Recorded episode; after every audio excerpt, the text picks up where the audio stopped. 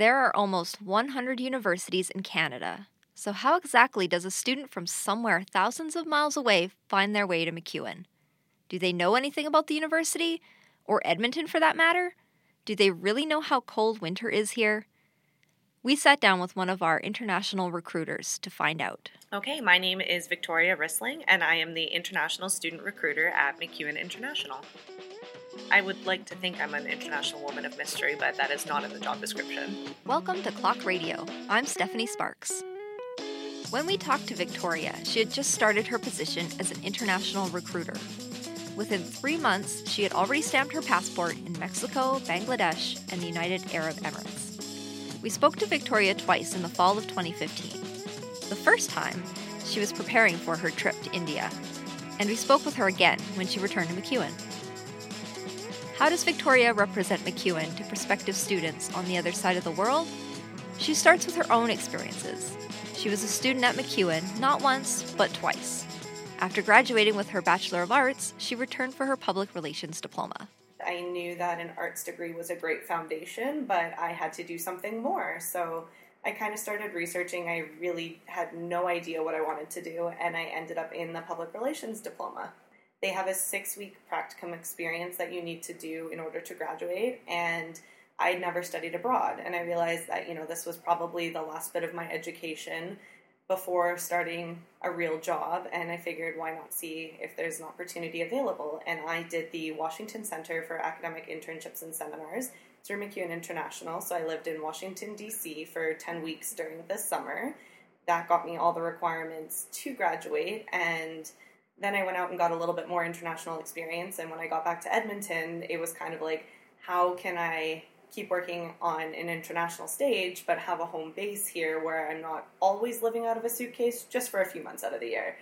And a friend sent me the MacEwan International posting. She's also a graduate, and said, you know, I think this is something you would be really good at. And I applied. And two weeks later, I was starting, and two weeks after that, I was on the road for my first recruitment trip. Once Victoria began her new recruitment position at MacEwan International, things started moving very quickly. After just a few months, Victoria had traveled across the globe. Because of my timing and starting the job, I went to Mexico for my first recruitment trip, and from Mexico, I flew directly to Bangladesh. It was thirteen and a half hours with a technical stop in Cancun and then a quick layover in Milan. But it didn't stop there. I was in Bangladesh for a few days before going to the United Arab Emirates, where I did Dubai, Abu Dhabi, and had a brief stopover in Qatar. When you travel as much as Victoria does, jet lag can be a real problem. As tired as she might be, she needs to hit the ground running when she steps off her flight. As far as a routine goes for jet lag, melatonin has become one of my best friends. Um, I can't do Gravol because it will knock me out for two days. For example, when I got to Bangladesh, I arrived at, I think, one in the morning, and I had an eight thirty a.m. pickup to go start my first school visit. So it probably wouldn't have worn off by then naturally on its own, and to try and fight through that, it just, I would have been talking about MacEwan offering some program that's not even relevant to these students. It would have been a disaster. Victoria spends her time abroad meeting students who are interested in studying in Canada. When she talks to students, she needs to sell them not only on MacEwan University, but on the city of Edmonton. Just like prospective students anywhere, many of the people Victoria meets are a little shy. Most students don't really say anything, so it's up to me to open it. So I would say, welcome, uh, are you in twelfth grade? And then I'd probably ask you what you're studying and what you're interested in studying. Then I would talk to you a little bit about a program that's fitting. And then I would get into the whole student experience. And I would say that, you know, we have a residence right on campus, and there's all sorts of activities that you can do um, within the residence. And it's a really good way to integrate yourself into the city. And then I'd talk about the city and how it's known as the Festival City, and we have four beautiful seasons that you can experience while you're going to university. You might not think of Edmonton's winter as a key selling point, but for many of these students, this idea of four completely different seasons is vastly different from their own experiences. I would talk about, you know, how we have a fall intake where you can come when all the leaves are changing colors, or how we have a winter intake and you can come and immediately on your first weekend take off and go skiing in the mountains if that's something that you're interested in. I talk about things like the Deep Freeze Festival and Ice on White and how you can go skating at the legislature grounds or City Hall, or, you know, what Horlock Park has to offer and how the city comes alive at Christmas time with all the different lights, and you know, there's always something to do. Even if they don't want to be outside, they can still go skating at one of the malls, and that's indoors, but they're still experiencing a winter type activity. So just trying to sell the benefit, I think, is the best angle we can take, because the climate is never going to win them over. Many students are understandably apprehensive about moving across the world for university. Overall, their bigger concern is probably being in a new country, um, because you can see that little spark of curiosity when they ask about it, and when you start to speak about it and the activities that are available, there's a little bit of excitement there. So I think the biggest thing would be the uncertainty of being in a new country in general. Just like these students, the more Victoria learned as she prepared to travel to a new country for the first time, the more excited she became. When we spoke to her in November twenty fifteen, she was just about to depart for the Punjab region of India. So in two days I depart, and we're doing the Punjab region. So we're in the north, we fly into Delhi, and I have never been to India before.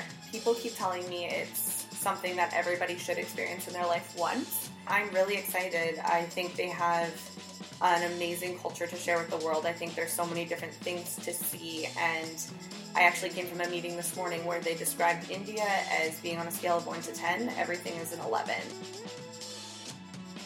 Okay, so this is day one in Chandigarh. I don't know if you'll be able to hear me very well.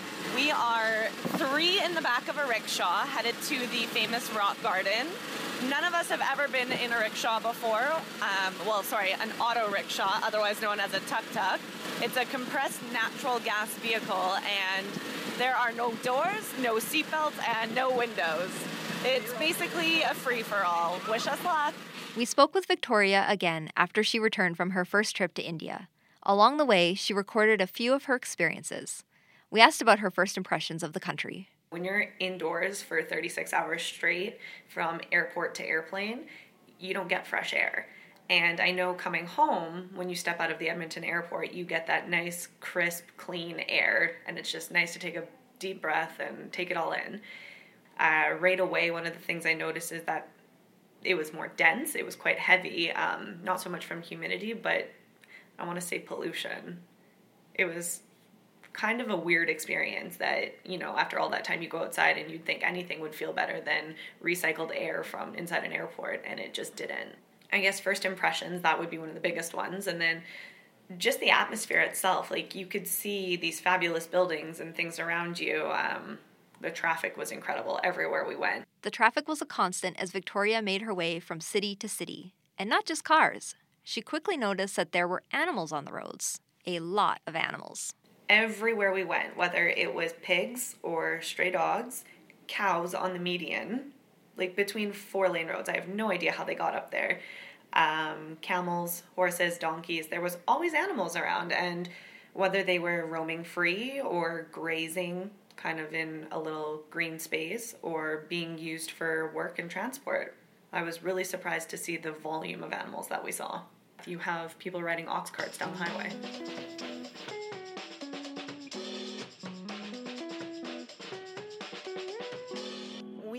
On the road from the planned city of Chandigarh en route, traveling northwest to Ludhiana.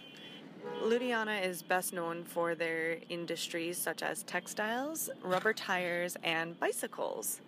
I wonder if I'll see any bikes like mine back home with a cute little basket on the front. Um, so far, the drive has been a bit of an interesting experience. Cars coming at you from all directions, and a lot of horns and a lot of wildlife. Mostly cows, some horses, and dogs. Green. We're now on the outskirts of Ludhiana, pulling into the city, and it's very, very green here. It's a relatively clear day, about twenty degrees, and we are seeing some palm trees, all sorts of other greenery, and flowers alongside the road.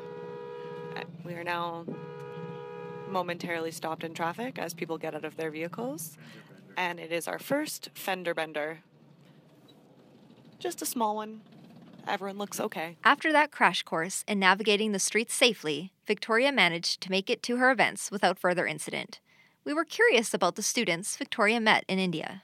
The students that we met with in India were, they had excellent English. They were really well prepared. Most of them come from an I B curriculum or a British system, so they're taking like English medium courses, so most of their, actually almost all of their classes and subjects are taught in English. So for them, that doesn't seem to be the concern. A lot of them, it's being away from home for the first time, having to be self-sufficient. I think the biggest academic areas of interest are the Bachelor of Commerce program and then the Bachelor of Science. Um, for science, it was kind of, you know, I want to do a pre-medicine, pre-dentistry type stream or computer science. The number of students interested in computer science was huge. So I think that's really good for the university because we already have such a high intake in the business program. It's good to see interest growing in other areas as well. India has a key similarity with Alberta that interested many of the students Victoria met. Alberta itself having good agriculture and India having good agriculture, those were one of the things that we saw directly correlating to each other, was students who had studied agriculture now want to come for the business experience in Canada. One of the biggest surprises that Victoria experienced was how small the world really is. I found that students either knew nothing about Edmonton, didn't know where it was in Canada, to them it was somewhere around Toronto, or they were so familiar with it because they either have an aunt or an uncle in Edmonton or siblings studying, and we actually met a couple students who have siblings or cousins who have gone through MacEwan. So that was really cool to see, and they were excited to see us and to talk to someone directly from the university.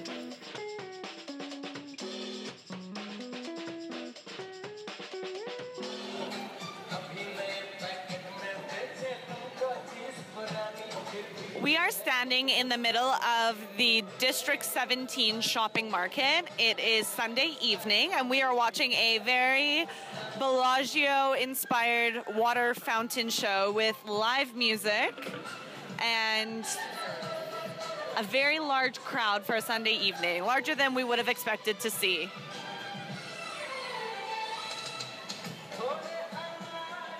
Of course, not all of Victoria's time in India was spent visiting schools or representing MacEwan at education fairs.